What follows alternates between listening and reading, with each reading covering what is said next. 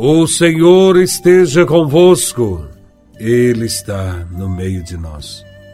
Proclamação do Evangelho de Nosso Senhor Jesus Cristo, segundo São Lucas, capítulo 11, versículos de 1 a 13. Glória a Vós, Senhor. Jesus estava rezando num certo lugar. Quando terminou, um dos seus discípulos pediu-lhe: Senhor, ensina-nos a rezar, como também João ensinou a seus discípulos. Jesus respondeu: Quando rezardes, dizei: Pai, santificado seja o teu nome. Venha o teu reino. Dá-nos a cada dia o pão de que precisamos e perdoa-nos os nossos pecados, pois nós também perdoamos a todos os nossos devedores, e não nos deixes cair em tentação. E Jesus acrescentou: Se um de vós tiver um amigo e for procurá-lo à meia-noite, e lhe disser: Amigo, Empresta-me três pães, porque um amigo meu chegou de viagem e nada tenho para lhe oferecer. E se o outro responder lá de dentro, não me incomodes, já tranquei a porta, e meus filhos e eu já estamos deitados. Não me posso levantar para te dar os pães. Eu vos declaro mesmo que o outro não se levante para dá-los, porque é seu amigo, vai levantar-se ao menos por causa da impertinência dele. Ele dará quanto for necessário. Portanto, eu vos digo: pedi e recebereis, procurai e encontrareis, batei e vos será aberto. Pois quem pede, recebe, quem procura, encontra, e para quem bate, se abrirá. Será que algum de vós, que é pai, se o filho pedir um peixe, lhe dará uma cobra? Ou ainda, se pedir um ovo, lhe dará um escorpião?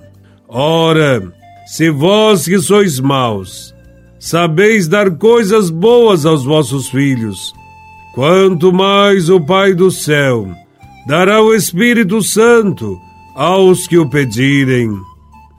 Palavra da salvação. Glória a vós, Senhor. Na primeira parte deste evangelho, Jesus ensina seus discípulos a oração do Pai Nosso. Nesta oração, está todo o conteúdo da fé e a imagem do Deus no qual se deve acreditar. Na oração, devemos dizer Pai Nosso. Os cristãos não são somente amigos de Deus, são filhos de Deus que é Pai. O cristão sabe que seu Deus não é um patrão exigente, um juiz severo, do qual se deve ter medo em Deus, vemos um Pai cheio de bondade e amor. Santificado seja o vosso nome.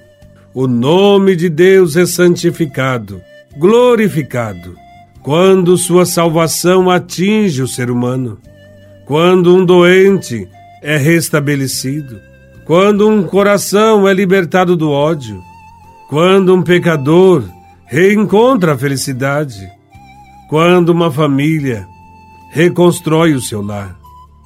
Venha a nós o vosso reino. O que se pede é que todos conheçam o Evangelho, que Deus reine em nossos corações e no mundo, que o reino do amor, da justiça, aconteça em nossa sociedade, em nossas famílias. O pão nosso de cada dia nos dai hoje. A oração lembra que devemos procurar o pão não só para nós mesmos, mas para todos. não reza direito, quem pensa somente no próprio pão, quem acumula bem só para si mesmo ou para satisfazer seus próprios caprichos, não reza bem quem se esquece dos pobres. Pedimos também o outro pão, sem o qual não poderíamos viver, a Eucaristia, o pão dos fortes, que aumenta em nós a vida divina. Perdoai-nos as nossas ofensas, assim como nós perdoamos.